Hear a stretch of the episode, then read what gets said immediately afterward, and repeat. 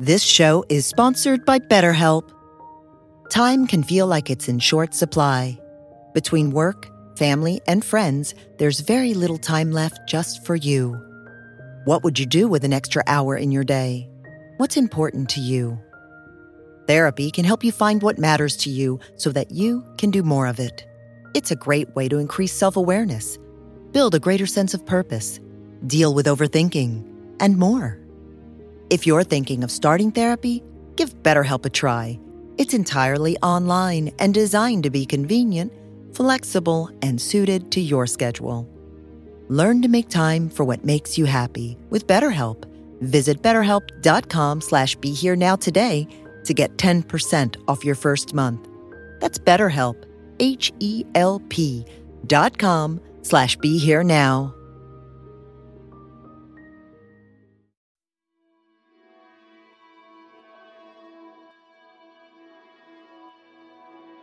The content of the moment, what's going on in that moment, no matter what it is, is your awakening.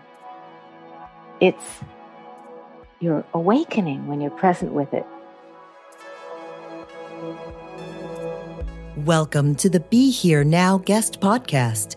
This series features a collection of teachings and conversations centered around mindfulness, spiritual growth, and living a life in balance. Each week, our diverse network of guest teachers and hosts offer up wisdom and practices from a different spiritual path and perspective.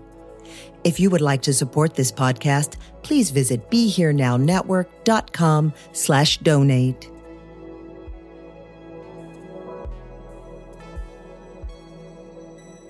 So I want to start with one of uh, my favorite stories, and it's a Sufi story about Nasruddin, the Sufi teacher who uh, he was often disguised and his wisdom would come out in these unexpected ways. So in this story, Nasruddin is a trader and he's trading between Persia and Turkey he's doing business and he's crossing the border and he crosses the border with his string of donkeys. And the border guards would search all the saddlebags and they would, you know, just look into the donkey's saddles to make sure what is he bringing into the country. And they would do this on each side. And they never found anything bad, so they let him in. But he was coming back and forth a lot. And he was getting really wealthy. He built a huge house. He was obviously just getting more and more prosperous. So the guards, they really thought he was smuggling. So they began to search more diligently, you know, underneath the saddle and underneath the cinch, the belt, and inside the donkey. And they could never find anything. In time, he became just like a gajillionaire. And so he stopped trading. He retired. And a couple years later, he was at the market and he ran into a border guard who said, You know, I'm retired too. So you can tell me now. we knew you were smuggling. what were you smuggling all that time? And Nasruddin looked at him and said, Oh, that's easy. I can tell you donkeys. so, what's so great about this story?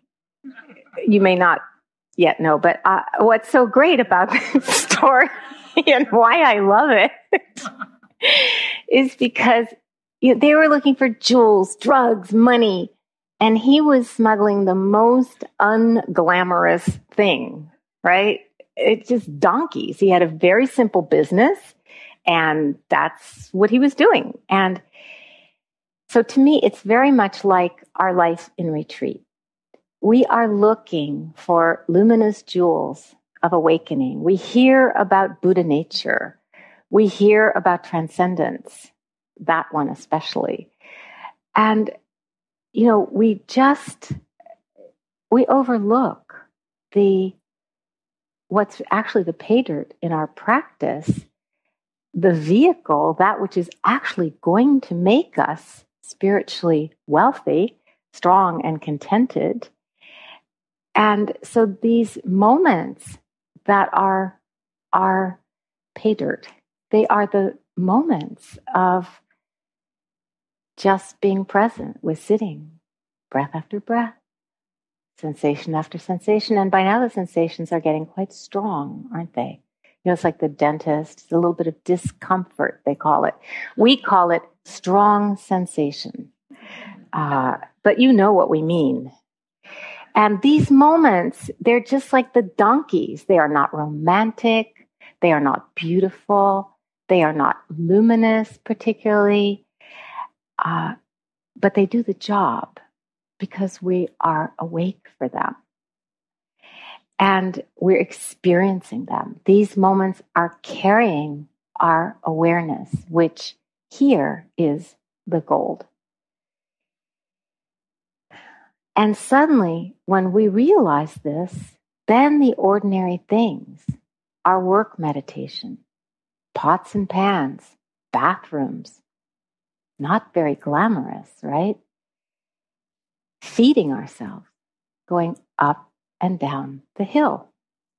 Meditation hall to dining hall, dining hall to meditation hall, to dorm to meditation hall, to, right? All the ordinary things of our life here, they're not just that.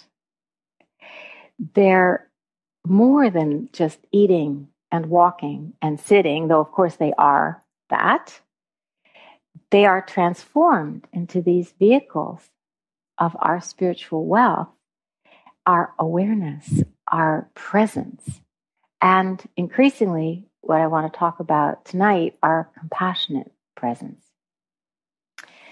Whatever we think about it doesn't matter. And this took me so long to understand in my practice. So, if I can save you some time, you know, it's just, it took me so long to realize that I mean, this could be worth more than the $800 Pilates uh, tip, um, a lot more. That what's happening doesn't matter. We take it very personally. It matters deeply to us, of course, but actually, it, from the point of view of the practice of our mindful awareness, our metified presence, it doesn't matter. All that matters is do we know what's happening? Are we with it? Half with it? Are we um, with it without shaming or blaming ourselves about it? That's a huge one. Without being hard on ourselves or somebody else. All that matters actually is the quality of our attention to it a famous Tibetan teacher, um, Tulku Urgyen Rinpoche, said, The price of gold goes up and down, but it doesn't matter. What do he mean by that? I think you intuit what he means by that. Whether the market price, what the world thinks of it, what we think of it, you know, whether it soars or plummets, and we know all about soaring and plummeting by now, right? It doesn't matter because it's still gold. It is still gold. And our mindfulness, our presence, our awareness, our attentiveness, our compassionate presence, all these words are pointing to the same thing. Our being is like that it doesn't matter what we're mindful of. It could be the most sublime moment of gratitude and outpouring of love and for everything and everyone. And eh, you know you know those moments. If you haven't had one you will by the end of the retreat. Everything that made it possible for us to be here. Or it could be the most petty the most sort of loathsome it, it doesn't matter which thought we're having or which feeling.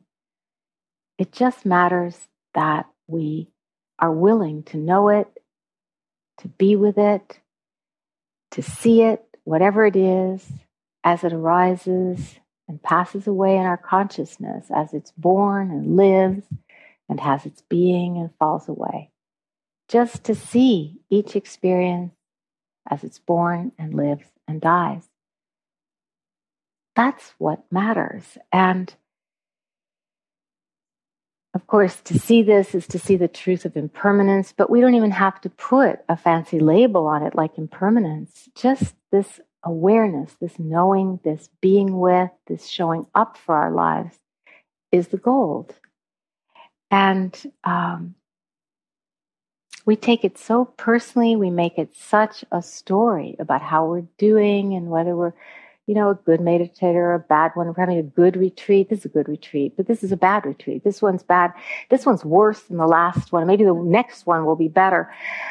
For years, I used to, in my retreat, be planning the next retreat. Okay, so this retreat's kind of shot, but maybe the next retreat.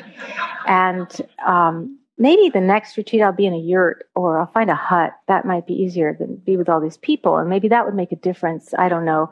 But I do know that there will, you know, it, on and on. And so, I mean, it matters that we suffer. That matters to us, of course. Um, but from the point of view of the practice, it's our compassionate presence that matters, our awareness. This is the gold.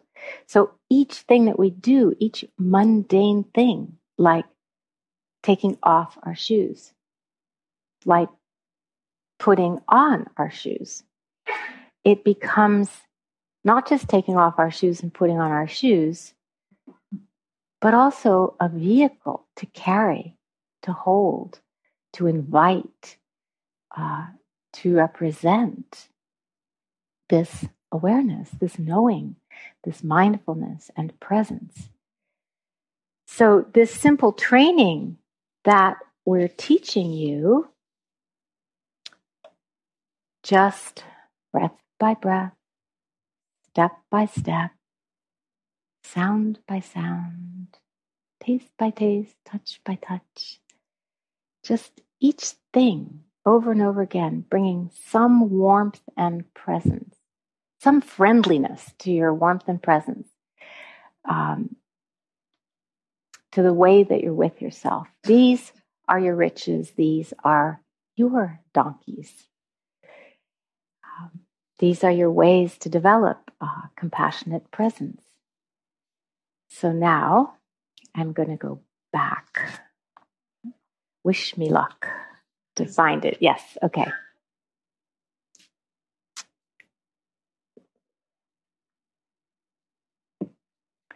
Early in the retreat, I know it's still early in the retreat, sort of, but we're moving into the depth of the retreat now early in the retreat, somebody asked, um, What can we actually count on in this life, in this practice? It was a great question. And all the traditions of Buddhism, it doesn't matter early Buddhism, late Buddhism, you know, Theravada, Mahayana, Vajrayana, it really doesn't matter, all of that at all. Because all the traditions say that what we can count on is the same thing. In Sanskrit, it's sila, samadhi, and prajna.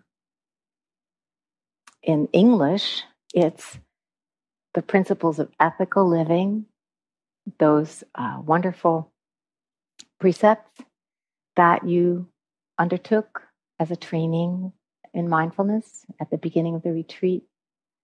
These principles of ethical living, whichever ones you carry forth into your life, uh, samadhi, the capacity to be present, to be really here, to be absorbed wholly, fully, wholeheartedly in each moment, fully here. To this is important to be able to focus and concentrate and be present because out of that ability comes insight or wisdom and the contents of wisdom is compassion. So these are the foundations. Foundations mean something we can count on, something we can actually build our lives, our um, a home for the hearts on, something we can really count on. And so I want to talk some about this compassionate presence that to me includes all these three foundations in all the three traditions. This morning, I had an experience that made me remember the couple years I spent practicing in the Tibetan Buddhist tradition, um, talking with um, Robert Thurman, who's a great professor in that tradition, and uh, and I was remembering that in that tradition, the embodiment of compassionate presence is named Chenrezig. In Sanskrit, we would say Avalokiteshvara. In Chinese, it's Kuan Yin. In Korea, it's Kwanseum Bosal. In Japan, it's Kannon or Kanzeon. All of these beings are representations of the power of seeing. And they are all, in the Buddhist cosmology, all the various deities and beings are, um, they're just representations of our own qualities, the awakened qualities that, uh, that we have in our hearts and can cultivate. So all of these represent the power of seeing, and they're called the great compassionate ones because of their ability to see all living beings, and they never shut their eyes. Their eyes are always open. They always see what's going on for each and every living being, and they're never blind to, they never turn away from, they never ignore the conditions are the suffering of any living being, near or far large or small, everyone without exception. These beings perceive their situation with utterly compassionate presence. When I hear this, it makes me think of um, God. You know, wouldn't it be nice? Like, we just don't imagine that there actually is somebody up there looking at us that way, but wouldn't it be nice if there were? And the trouble with this tradition is that the responsibility rests with us to connect with these qualities, to cultivate them in our own hearts, to offer them to one another. This is really important because we know now with mirror neurons that one compassionate being can really spread that light to others. Uh, so, anyway, they look upon each and every being and they see the great troubles experienced by us living beings and all the different kinds of miseries and sufferings, and they never close their eyes. And they offer compassionate presence to the point where, and we've all felt this, just tears come to our eyes. Often this happens, just tears come to our eyes, seeing the sufferings of living beings or of one another. So, why don't we feel this so much for our own suffering?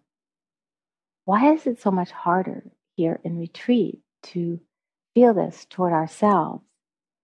Today, in one of our small groups, somebody experienced some transformation in her own um, compassionate presence, and and she asked, "How can we have that this compassionate presence for ourselves? How can we do that?"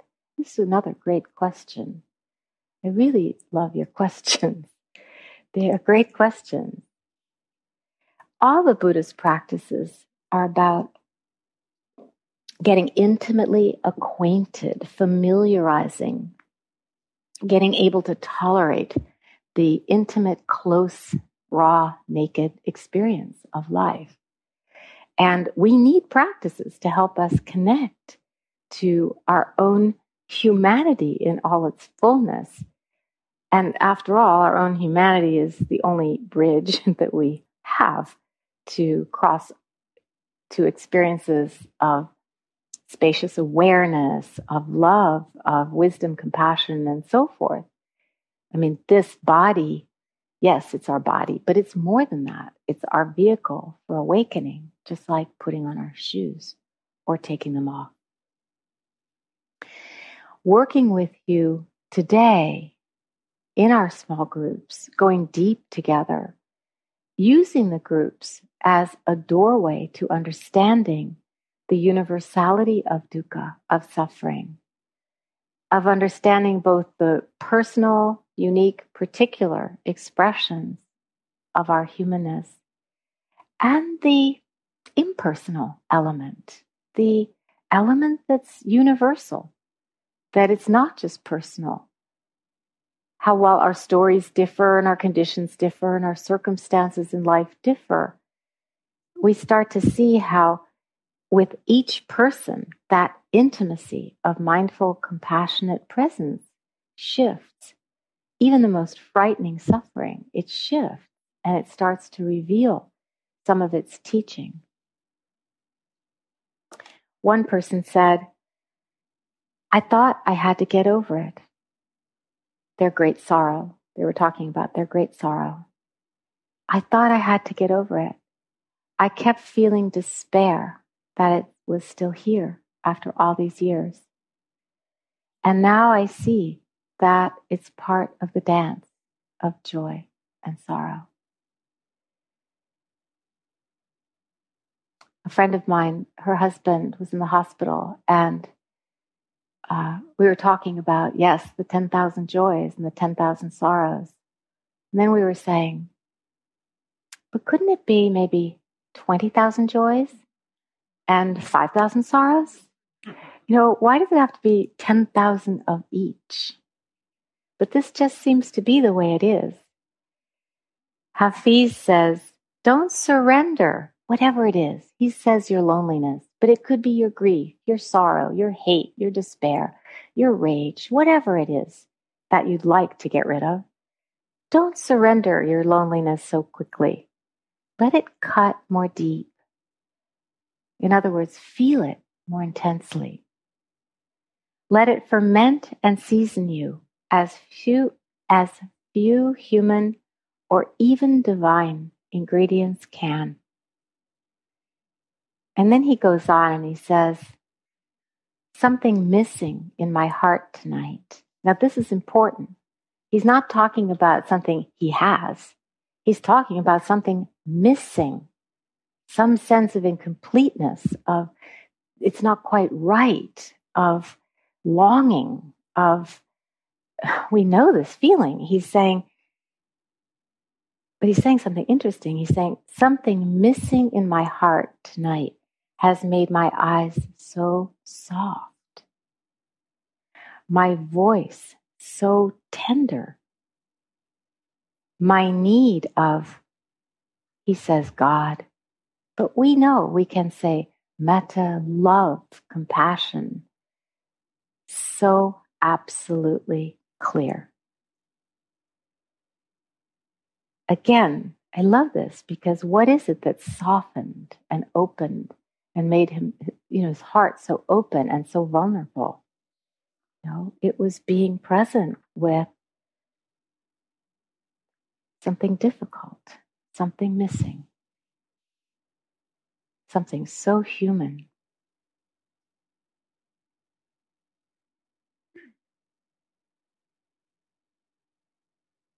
And he communicates this loving, uh, caring feeling. And it's this loving, caring attentiveness that gives us the courage to come so close to experience, even the experiences we most wish we could turn away from.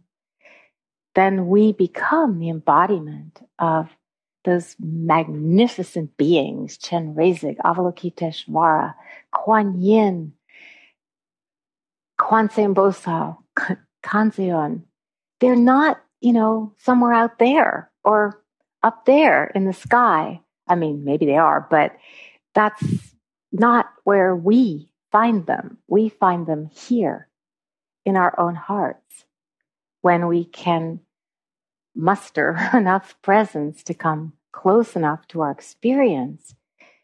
Uh, and when we can have some moments, you know, the hindrances are just trying to protect our hearts. They're misguided attempts, you know, to defend and protect. Um, and so our willingness to come so close to experiences that we might have spent our whole life trying to avoid. Uh, this ability to be present with experience as it's happening is called mindfulness, of course. And mindfulness is a form of compassionate presence.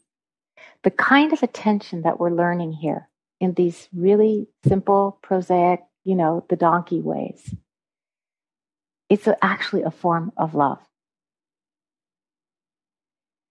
This is from the Nisargadatta. He says, by shifting the focus of attention, I become the very thing I look at and experience the kind of consciousness it has. So he's talking about empathy. By shifting the focus of attention, I become the very thing I look at and experience the kind of consciousness it has. I become the interior witness of the thing. And this capacity to shift the focal point of consciousness, I call love. So, my understanding of what he's talking about here is that it's exactly what we're trying to do. I like to express it in a lot of different words because you'll hear it this way and you'll hear it that way, and I might get it another way. Um, becoming the interior witness of our own being, shifting the focal point of consciousness. Usually, this focal point of consciousness, it's like maybe it's located in here and it's looking at things out there from the prison that Robert spoke so eloquently about and that Wes called the I me mine that they were trapped in. So, looking from here out there, and we objectify everything that's out there. But then we apply that same kind of gaze to ourselves and we objectify our own experience and we call it pretty negative names and um, and we aren't experiencing from within. The body is a perfect example, right? We objectify, we call it it.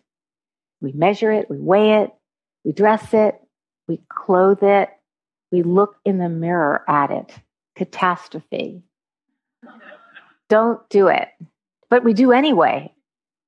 And, you know, now being this age, I remember looking in the mirror at my body when I was 13, 14, 15. And all I did was find fault with it. I mean, that's a teenager's job, right? But looking back, you know, oh my gosh, it was so beautiful.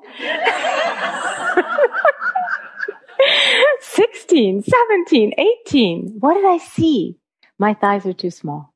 I have no hips. I have the, uh, uh, you know what I mean? We do this. Looking back from here, let me tell you something appreciate it while you have it.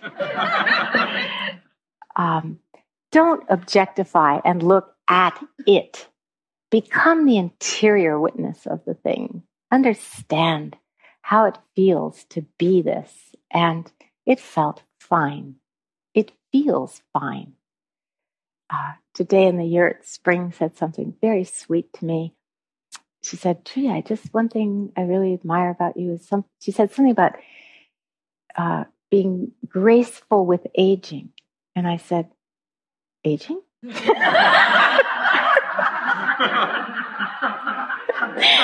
what?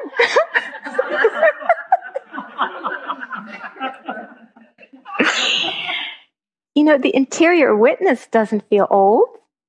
It has no age. It's timeless truly timeless as long as we're alive, right? It's timeless. So Nisargadatta is trying to say it's just a shift in focus, you know, from looking out at to becoming so close to that compassion, empathy, you know, love, whatever we want to call it, it arises naturally, spontaneously. It's our birthright to feel this joy, joie de vivre, the French call it, just the joy of being alive. When the heart is open like this, it is compassion is love. And all the hindrances come up because we don't want to experience what's there because we don't see it as a vehicle for love. You know, how could it be? It seems so horrible, whatever the it is.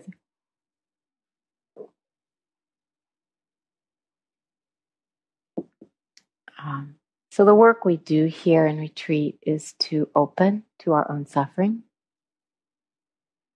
to do the last thing that the rational ego mind wants to do, to acknowledge that our experience doesn't have to obey us, that we can't control it anyway, even though that's what we spend most of our time trying to do.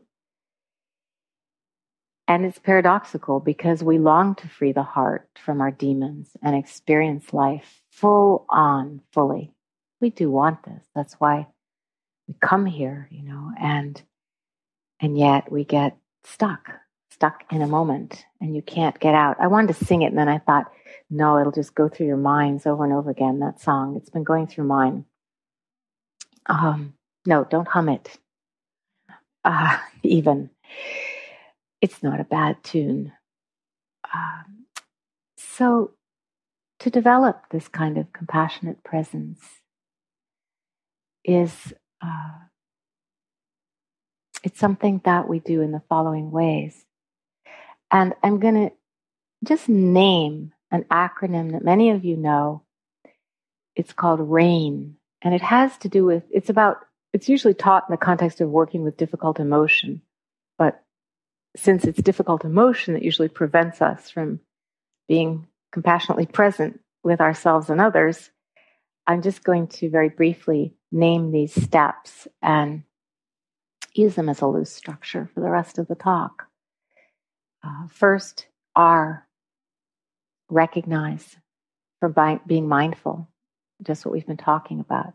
Recognizing what's appeared in your consciousness or in your heart and not being so caught in the ideal of being a spiritual person, which of course we all are, or we wouldn't be here, that we are afraid to name and recognize experiences like hate or rage or, well, lust, things like that.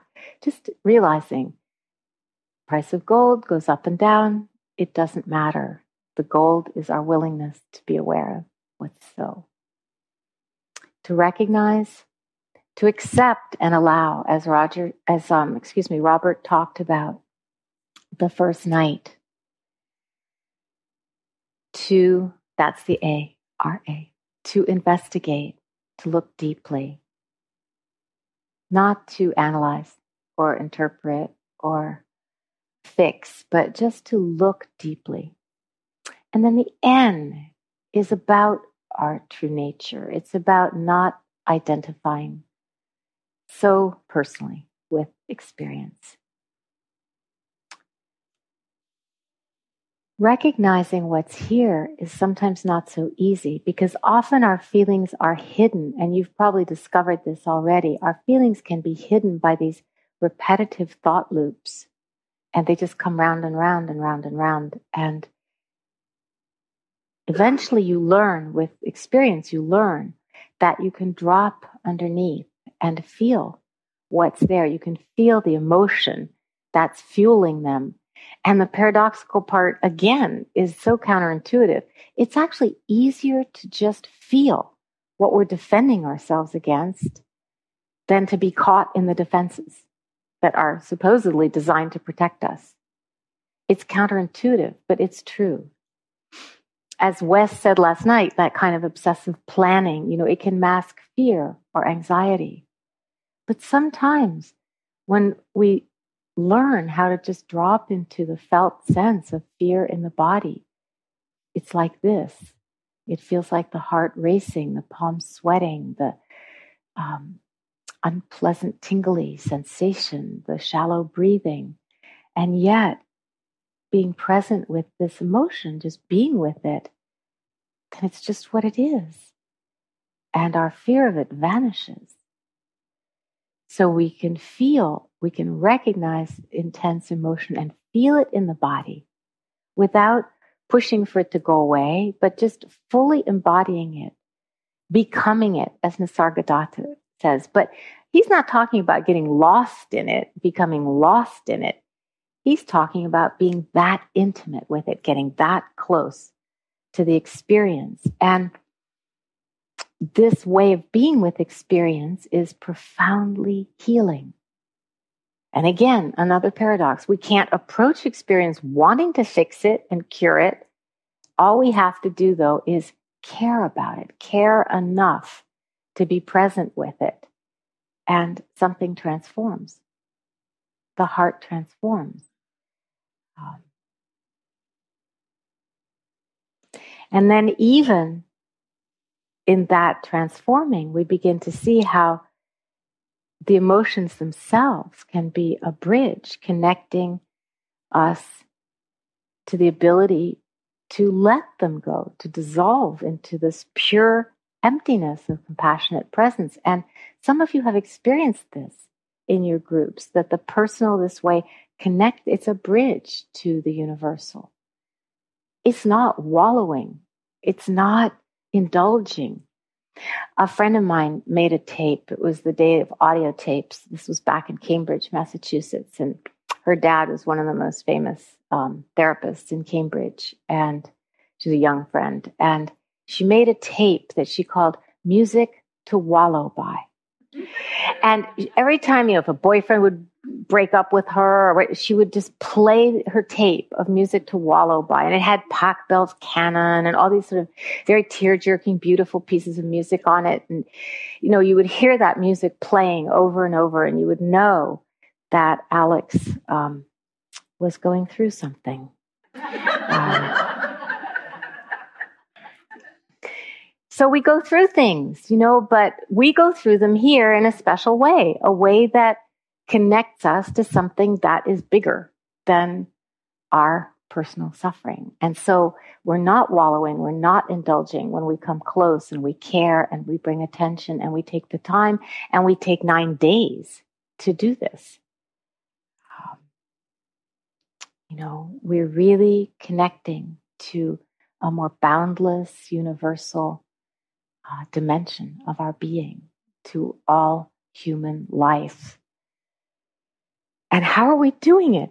Just through being aware right now, what's happening in the body. The palm is, well, my palms aren't sweating, but I'm actually pretty comfortable right now. But, um, but just noting whatever's happening in your body. And hopefully you're pretty comfortable right now. But can you stay with whatever's happening when it's not so comfortable?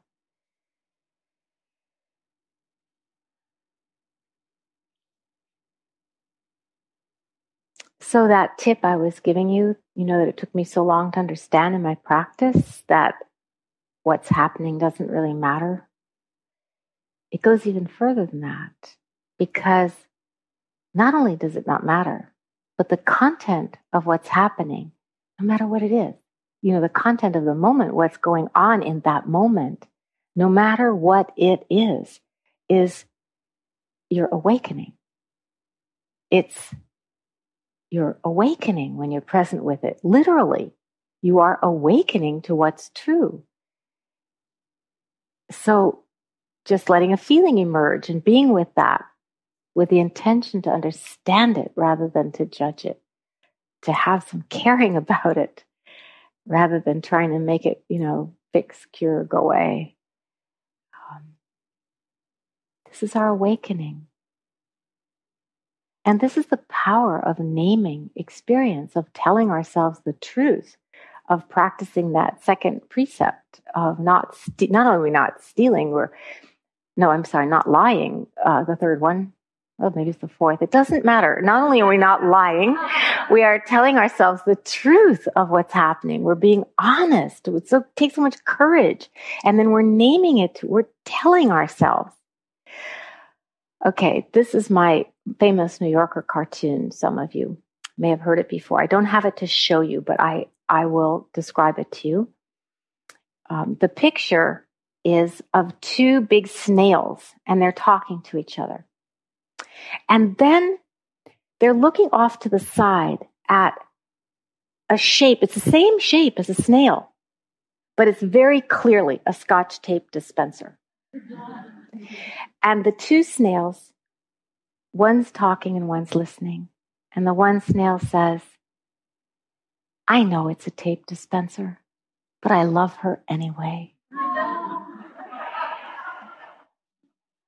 So, this is the power of naming.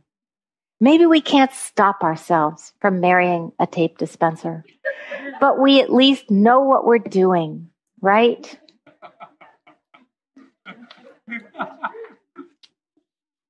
Is that better? I think so. So, for 25 years, this was on the wall of my therapy office in Cambridge. This is a quote also from Nisargadatta, and it's what we're doing here. By being with ourselves in alert attention, by observing ourselves with the intention to understand rather than to judge, in full acceptance of whatever may emerge, simply because it is there. That's huge. Simply because it is there. We have to make some kind of relationship with it. It's here. So, what kind are we going to make? In full acceptance of whatever may emerge, simply because it is there, we allow the deep to come to the surface and enrich our life and consciousness with its captive energies. This is the great work of awareness.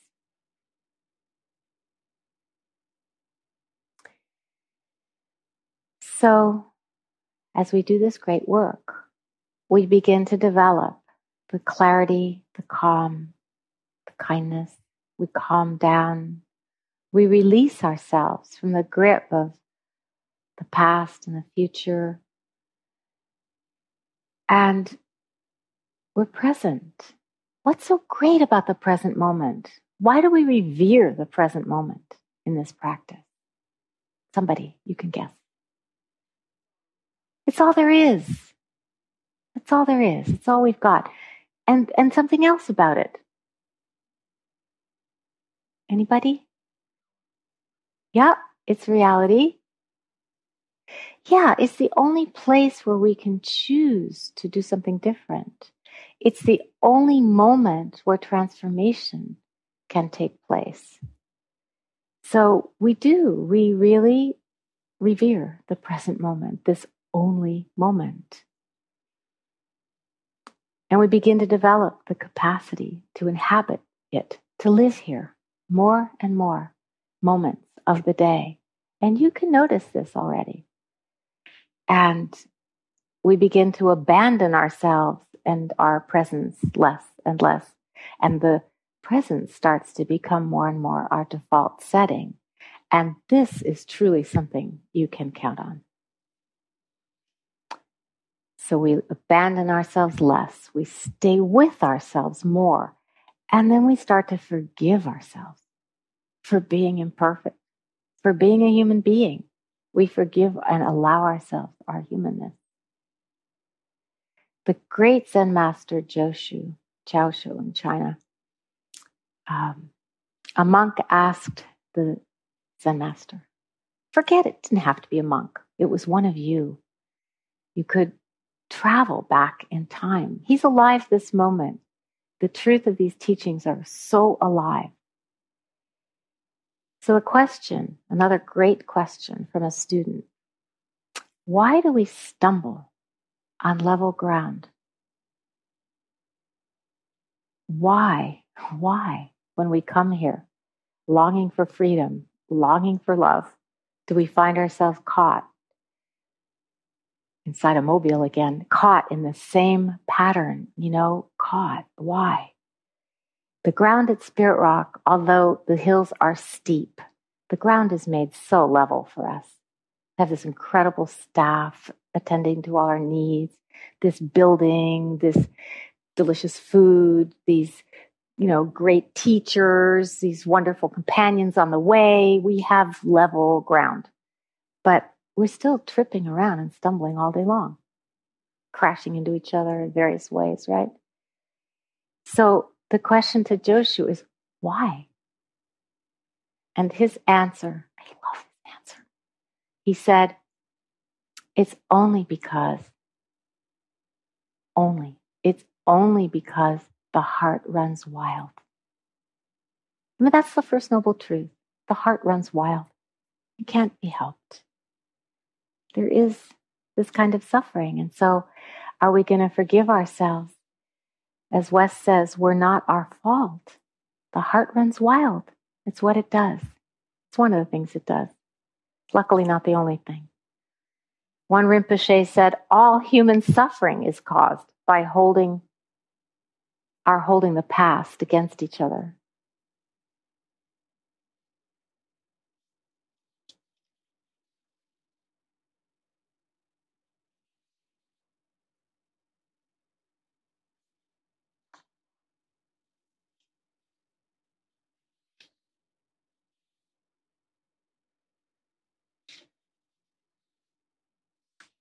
Just trying to see how far we have to go and how much time we have to go there. So we develop this compassionate presence um, through being held in compassionate presence. Just like this is how, uh, if you ever read the great British psychoanalyst and pediatrician D.W. Winnicott wrote a beautiful paper called On the Capacity to Be Alone. And he describes how we learn to be alone with ourselves, to be good company for ourselves, and to be able to be alone, you know, in solitude. Not he's not talking about being, you know, in condemned isolation and despair and so forth. And he's saying, you know, it's so simple.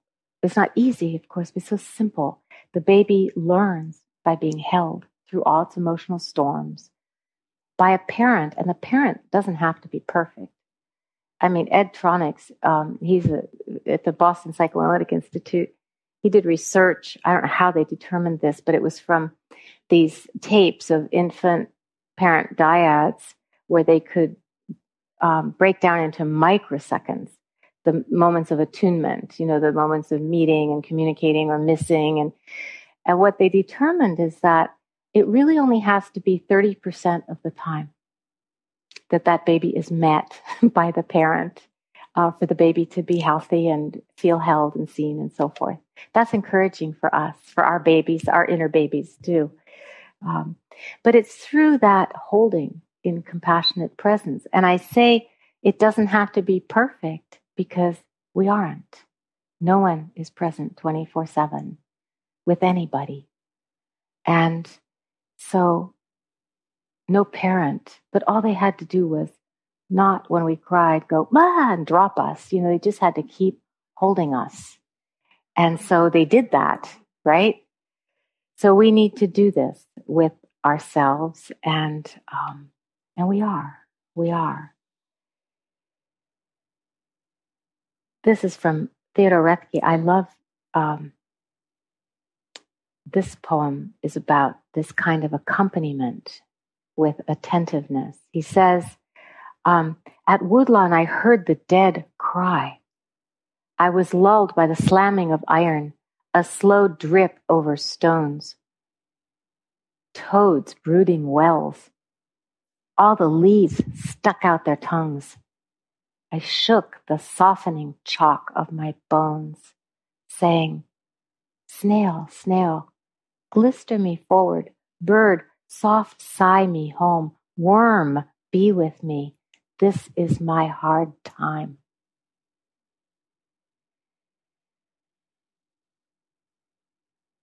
So, this is sometimes our hard time, that bad, like dying.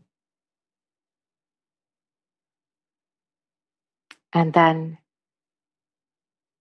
the recognition, the acceptance, the willingness to look deeply and see it. This is, in Zen, they say acceptance is the gateless gate. Gateless because it's invisible, you can't see it, but you can feel that shift, that liminal shift. When you cross that space, it's a movement, a shift in the mind and heart. And it's unmistakable. It's the difference between you know, samsara and nirvana. It's the difference between being lost and caught in our suffering and being present with it in a whole different way. From Rilke, I love the dark hours of my being, in which my senses drop into the deep. I've found in them as in old letters, my private life that is already lived through and become wide and powerful now, like legends. And then I know there is room in me for a second huge and timeless life. And that's what we're doing here, making room in the heart, creating that space between the skull and the brain, that space for that shift to happen where we really do discover our huge and timeless life.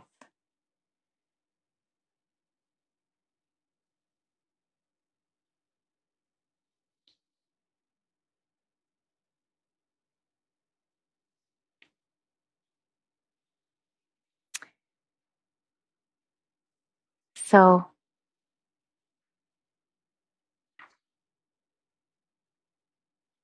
I'll tell you one more little story. Um, years ago, I was going through my hard time, really difficult time, uh, divorce. I was heartbroken. And I hadn't seen my Zen teacher, Dae Soen Sa Nim, for quite a few years. And he was the teacher of my former husband and my first teacher. And we'd done lots of practice. I mean, he knew us both really well.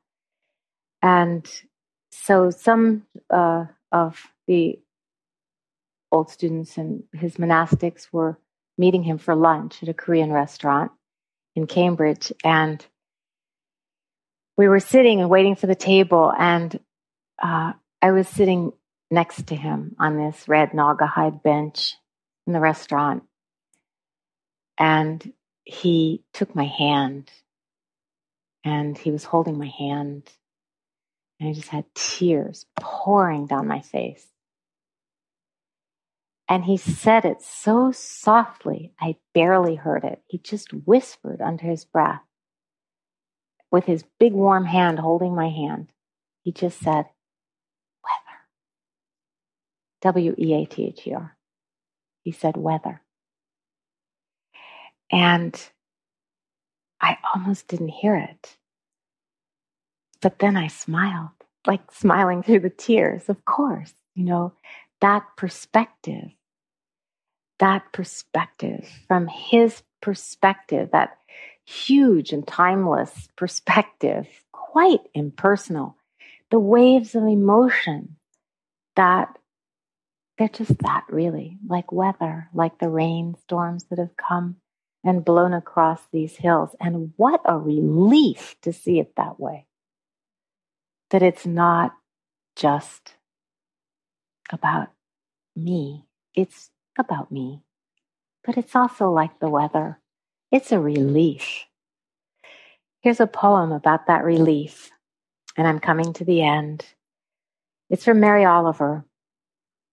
She says,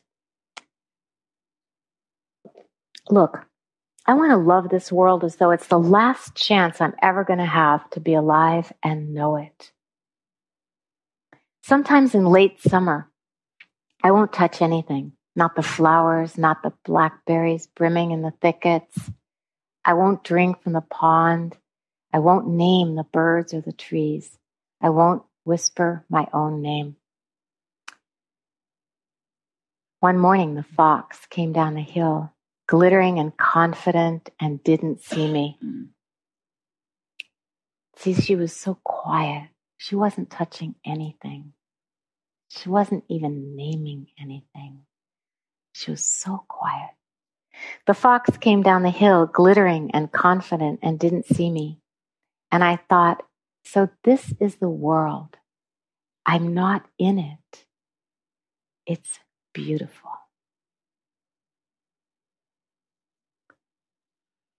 Yeah. See, by shifting the focus of attention, she became so quiet. She became the fox. She became the very thing she was looking at. And she experienced the kind of consciousness it had, not naming anything. And that capacity to shift the focal point of consciousness, it made it beautiful, just like love is beautiful. And this is the process as we practice compassionate presence, it continually begins over and over again with the emotions that arise in relation to whatever is being revealed to us. And slowly, slowly, we start, we stop reacting and we start to see, oh, this is the process of awakening, this unending process of life. Something appears, something's born, and then it gives way to something else, and it changes and passes away. And it's hugely personal and hugely impersonal at the same time. It's just what it is when we're not afraid to enter that stream fully with our whole heart and mind. And Dogen Zenji, 13th century Zen master, called this compassionate presence, he called it intimacy. He called it um, being intimate, coming that close to experience. And I want to close with this quote from my friend Egyoku Roshi. These are her last days as abbess of the Zen Center of Los Angeles. I haven't seen her actually for a few years. We're so busy, both of us. She said, The word for intimacy in Japanese is mitsu, meaning intimate or secret. What is the secret? What is the secret? The secret is that you are living the life of Buddha.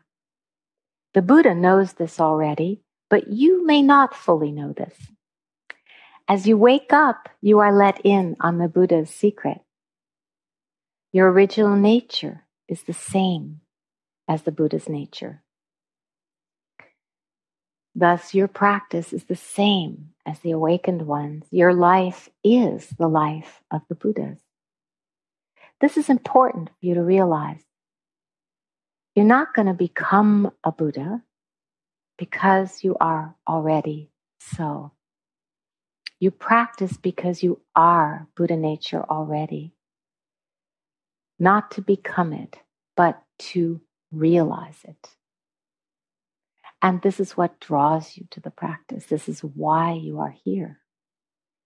Because you are it already. So let's sit for a moment together.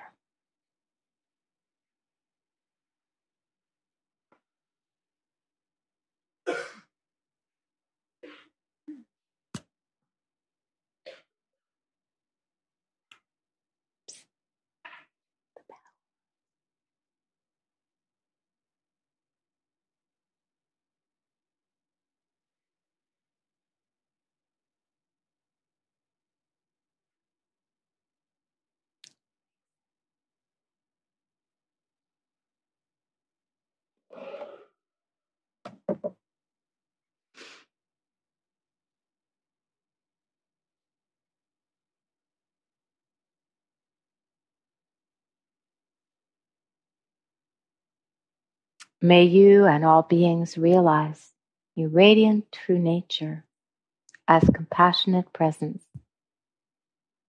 May you and all beings awaken to your open hearts of boundless love.